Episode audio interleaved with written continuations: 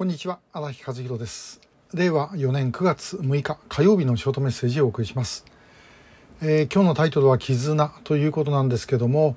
まあ、あの特に東日本大震災以来ですね絆という言葉がよく使われるようになりました。で、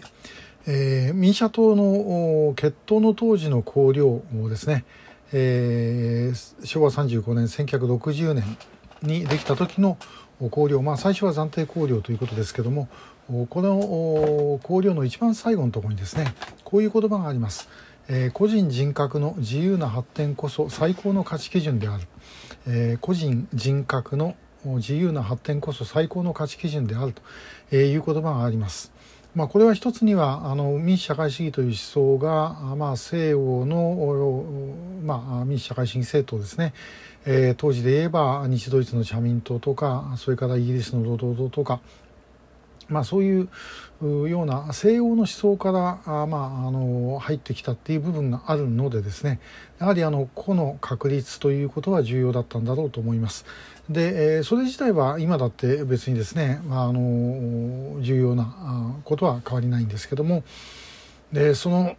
まあ、1960年頃から考えて、えー、やはり大きく変わってきたのはですね、えー、一つにはやはりこの社会の絆というのが次第に薄れていったのではないだろうかということですね。高度成長もありました。で、えー、所得の格差今ですね問題になってます。で もうその家庭の崩壊とかあるいは地域社会の崩壊とか、えそしてグローバリズムということで、まあ、国家自体の意義も問われているというふうに今言えるんではないでしょうか。で、えー、しかしですね これはあのその東日本大震災の時に絆という言葉が出てきたように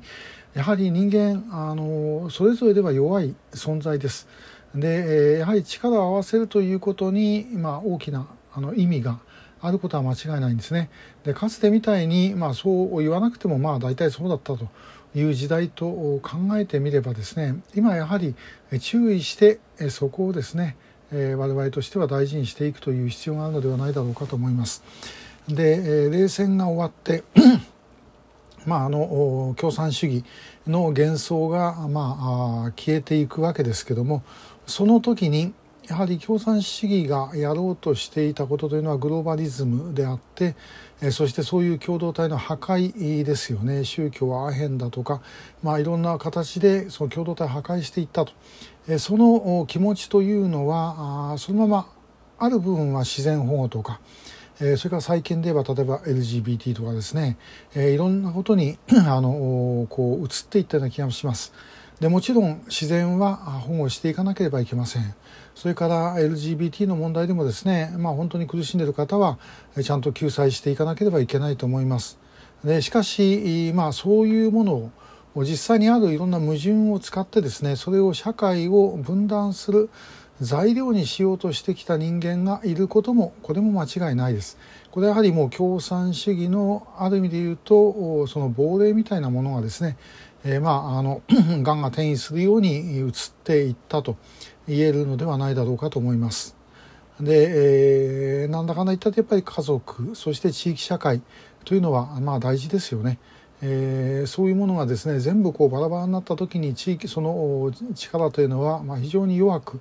なってきます。で日本の場合であれば、まあ、一つはもう国家としては皇室ということになりますね。えー、皇室というものは、まあ、もうそれは別にそんな強制される、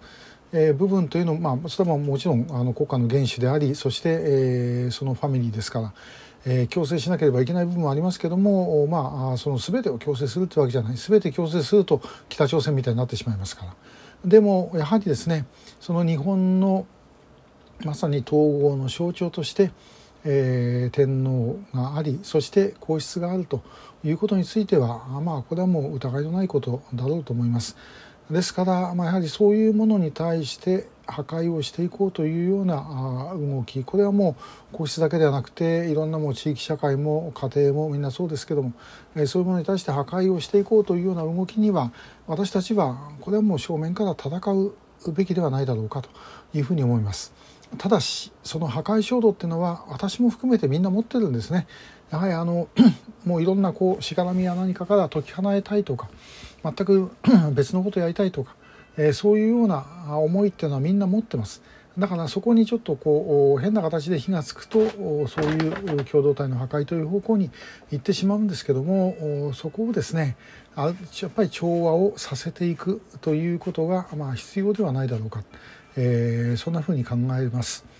えー、先ほど申しました民社党の交流をもし今考えるんだったらどうするべきか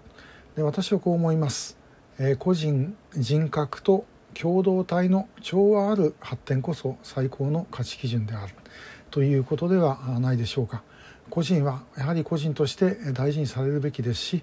そして共同体はやっぱり共同体として大切にですね受け継いでいくべきものではないだろうかと